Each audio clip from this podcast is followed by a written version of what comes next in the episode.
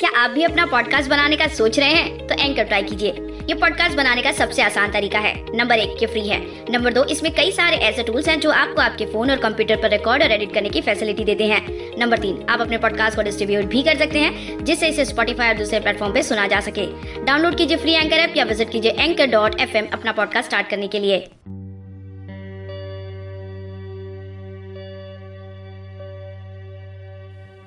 मोहब्बत में इजहार लिखा होता है। मोहब्बत में इजहार लिखा होता है। दो दिलों का प्यार लिखा होता है। देख कशिश तेरे कदमों की जानम। देख कशिश तेरे कदमों की जानम। जिसमें जन्नत का दरबार लिखा होता है।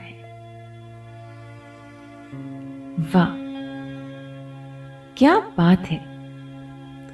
कितनी खूबसूरती से अपने सनम के कदमों की तुलना जन्नत के दरबार से की जा रही है, यहाँ इस शायरी में। जब आप अपने दिल दिलबर या प्रेमिका की राह देखते हैं, तब आपको उनके कदमों की कशिश इतनी प्यारी लगती है कि आपको उनके कदमों की आहट महसूस होने लगती है। दोस्तों, इस शायरी को लिखा है शायरी सुकून की युवा शायरा, जिनका नाम है आरज़ू बिश्नोई। चलिए पढ़ते हैं आरज़ू जी की लिखी हुई अगली शायरी पेशकश की ओर। अर्ज़ करती हूँ, देख तेरी आँखों की कशिश। दिल तुम्हें खोने से डरने लगा है। देख तेरे आँखों की कशिश, दिल तुम्हें खोने से डरने लगा है। तुम्हें क्या मालूम मेरी जान? तुम्हारे लिए मेरा दिल क्या क्या करने लगा है? तुम्हारे लिए मेरा दिल क्या क्या करने लगा है? भाई वाह। क्या रोमांटिक अंदाज है लिखने का हमारी शायरा साहिबा, आरज़ू बिश्नोई जी, इनका। बहुत सरल शब्दों में बहुत ही कमाल की पेशकश। दोस्तों, अगर आपको ऐसी ही खूबसूरत शायरी पेशकश को रोज़ाना सुनना है तो आप स्पॉटिफाई या फिर इसके जैसे सत्रह से अधिक प्लेटफॉर्म्स पर जाकर शायरी सुकून सर्च करके हमें फॉलो कर सकते हैं। चलिए, अब क्या? अब ये कि बढ़ते हैं अगली शायरी पेशकश की ओर, जो कि लिखी है हमारी अपनी होनहार शायरा, नेहा मैम इन्होंने। जरा गौर फरमाइएगा दोस्तों। अर्ज़ किया है, वफाओं की उम्मीद नहीं है ज़िंदगी। वफाओं की उम्मीद नहीं है ज़िंदगी। बेवफाई के चर्चे तुम्हारे मशहूर हैं। वफाओं की उम्मीद नहीं है ज़िंदगी बेवफाई के चर्चे तेरे मशहूर हैं। फिर भी कशिश है तुम्हें पाने की।